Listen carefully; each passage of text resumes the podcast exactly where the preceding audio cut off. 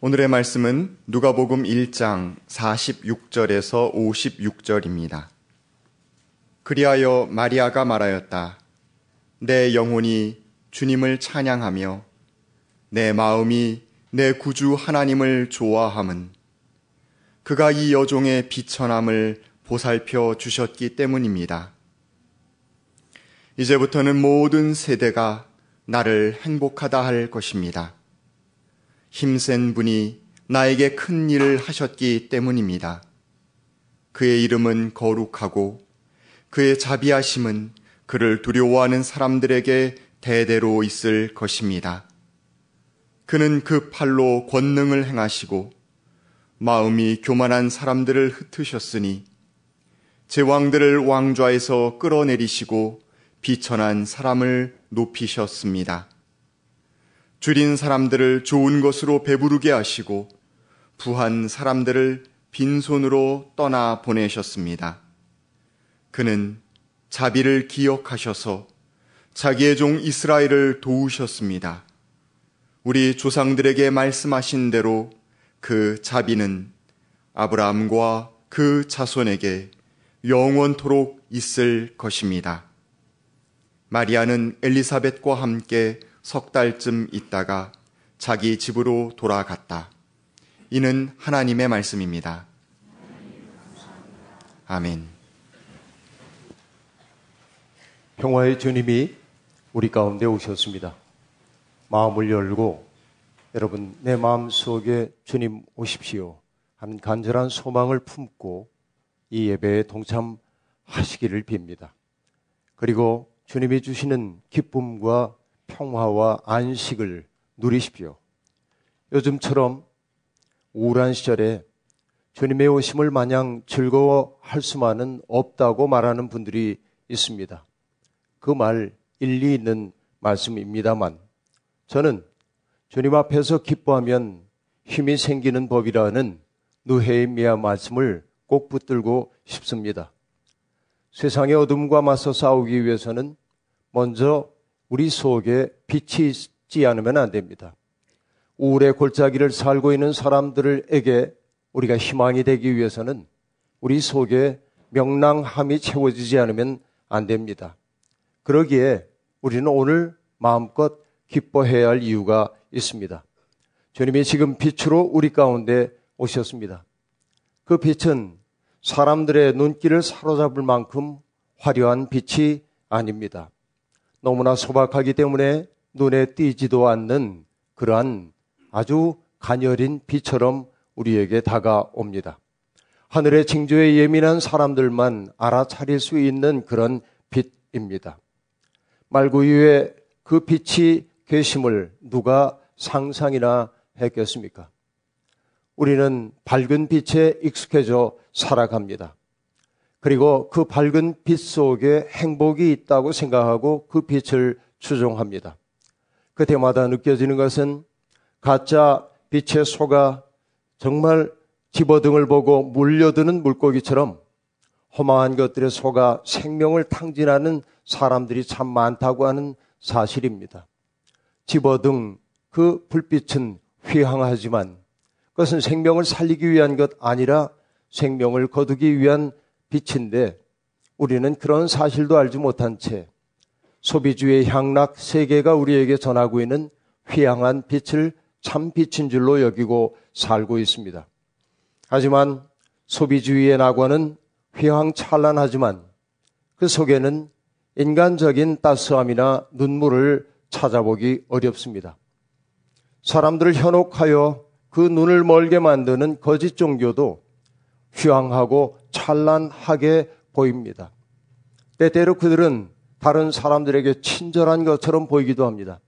사회적인 봉사를 열심히 하기도 합니다.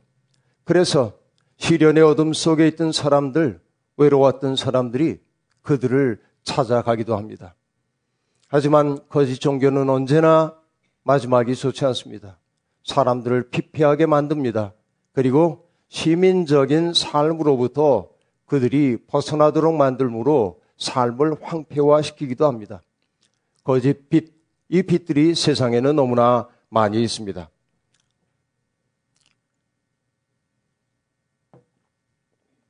그리고 주님은 연약하기 때문에 오랫동안 돌봄을 받아야 할 아기의 모습으로 우리 곁에 오셨습니다. 로마의 강한 군대가 세상을 구원하는 것이 아니라 연약한 어린아이의 모습을 하고 온 분이 세상을 구원한다는 사실은 신비 그 자체입니다. 물론 무정한 세상은 연약한 사람들을 짓밟기도 합니다. 하지만 연약함 앞에 설 때마다 우리 마음 깊은 곳에 있는 자비의 마음이 일깨워지는 것 또한 인지상정입니다.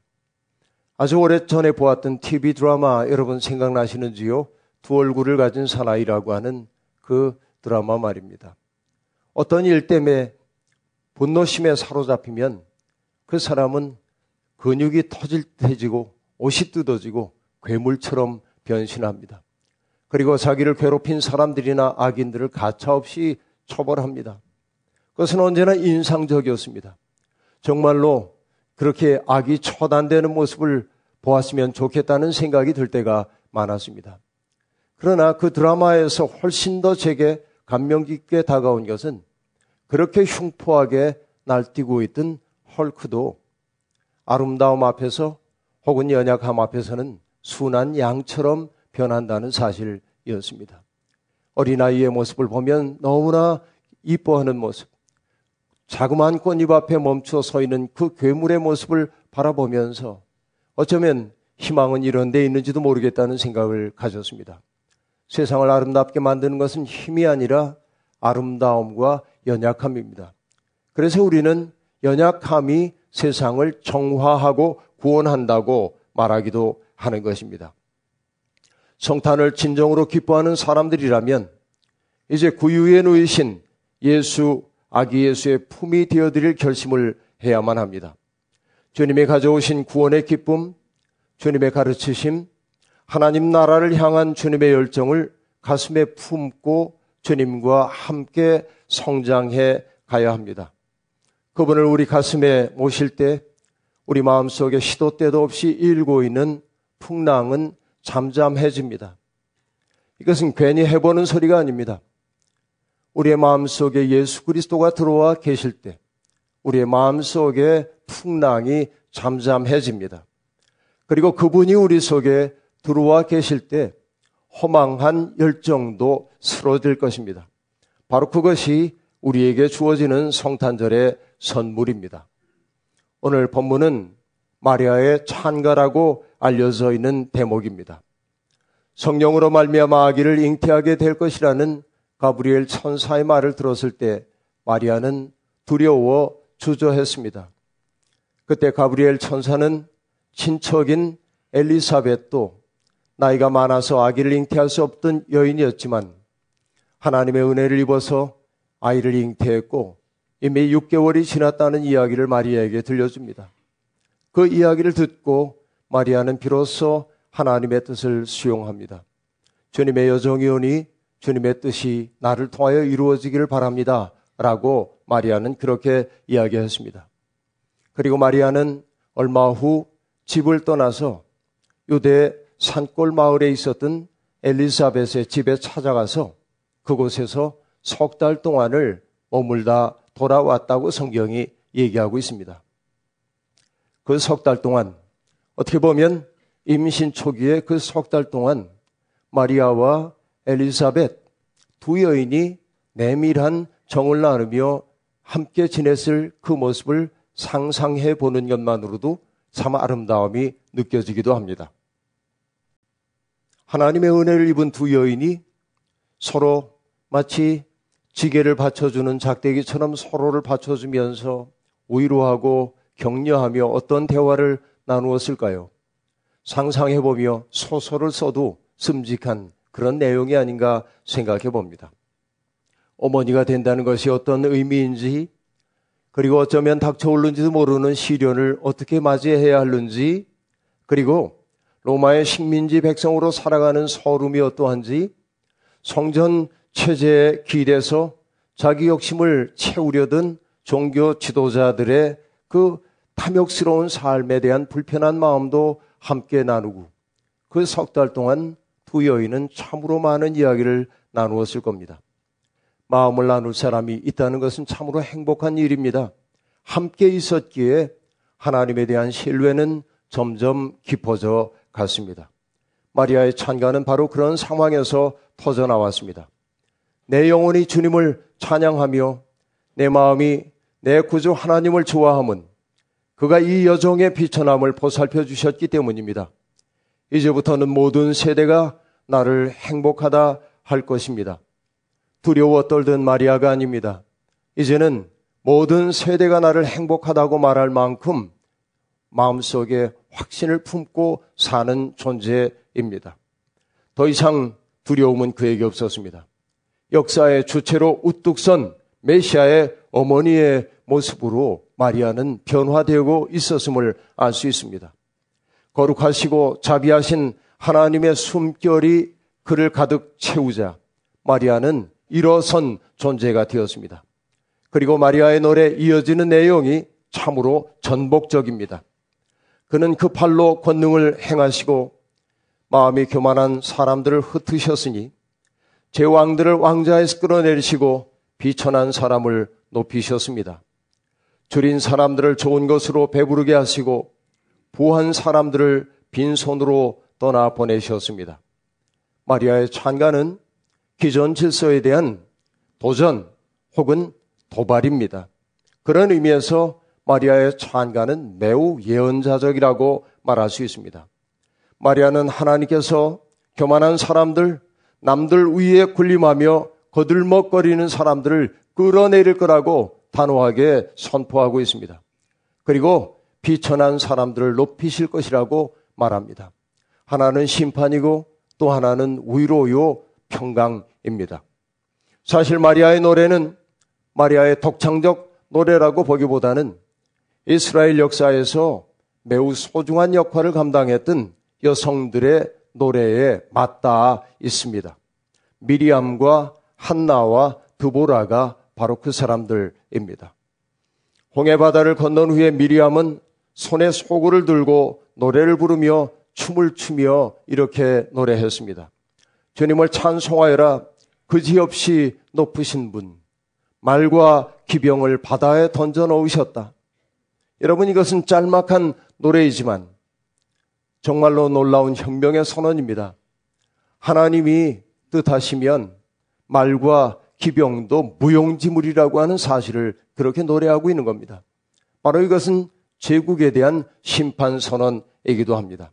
이것은 강력한 혁명의 선언이었습니다. 한나는 아기를 낳지 못하던 여인 한나는 하나님의 은혜로 사무엘을 낳은 후에 그를 성소에 데려와 맡기며 이런 기도를 드립니다.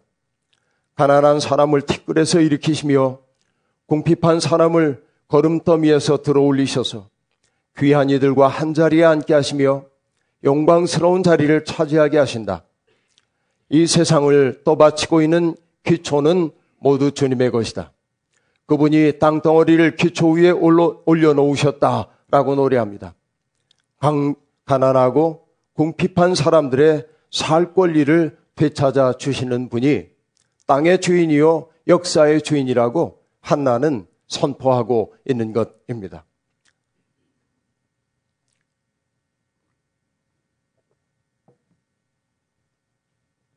철병거 900대를 가지고 20년 동안 이스라엘을 괴롭힌 가나안 왕 야빈을 물리친 후에 부른 드보라와 바락의 노래도 세상을 뒤집어 엎는 하나님의 능력을 노래하고 있습니다. 이 여성들은 어쩌면 남성 중심의 사회에서 비존재 취급을 받고 살던 사람들입니다. 여성들은 의뢰 세상 물정에 어두울 거라는 편견이 지금도 사라지지 않고 있습니다. 하지만 억눌린 자들의 서름과 아픔을 그들보다 더 잘 알아차릴 사람들이 누가 있겠습니까? 억울함을 당해본 사람, 무시당해본 사람, 짓밟혀본 사람들이라야 세상에 가득 차 있는 아픔의 실체가 어떠한 것인지, 그들이 어떻게 위로받아야 하는지를 알지 않겠습니까? 그래서 이런 노래들이 남성이 아니라 여성들에게서 터져나왔다는 사실이 의미심장하게 다가오고 있습니다. 마리아의 노래는 바로 바닥에서 울려 퍼져나온 혁명의 진군가입니다. 그의 태중에 있는 아기는 바로 그 일을 이루시려는 하나님의 꿈이 빚은 아기였습니다. 그러나 예수는 폭력적인 방식으로 세상을 뒤엎는 분이 아니었습니다. 누군가를 배제하고 혐오하는 방식으로 세상과 맞서 싸우는 분 아니었습니다. 그런 혁명이 아니라 모든 사람들을 사랑으로 따뜻하게 감싸 안는 혁명, 진정한 진보란 그런 것이죠.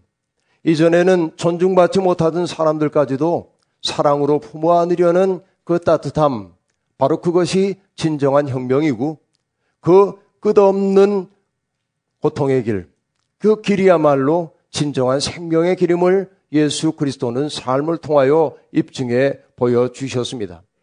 폭력의 고리를 끊는 사랑의 위대한 힘, 바로 이것이 세상을 평화롭게 만드는 유일한 기름을 주님은 우리에게 보여주십니다.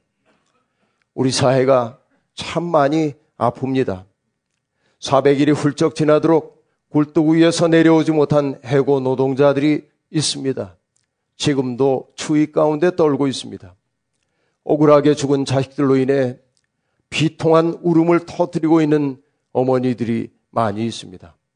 그리고 세계 도처에 폭력과 분쟁이 끊이지 않기에 그 폭력과 분쟁의 희생자가 되었던 사람들 때문에 애도하고 있는 무고한 라헬들의 울음이 그칠 사이가 없는 세상입니다.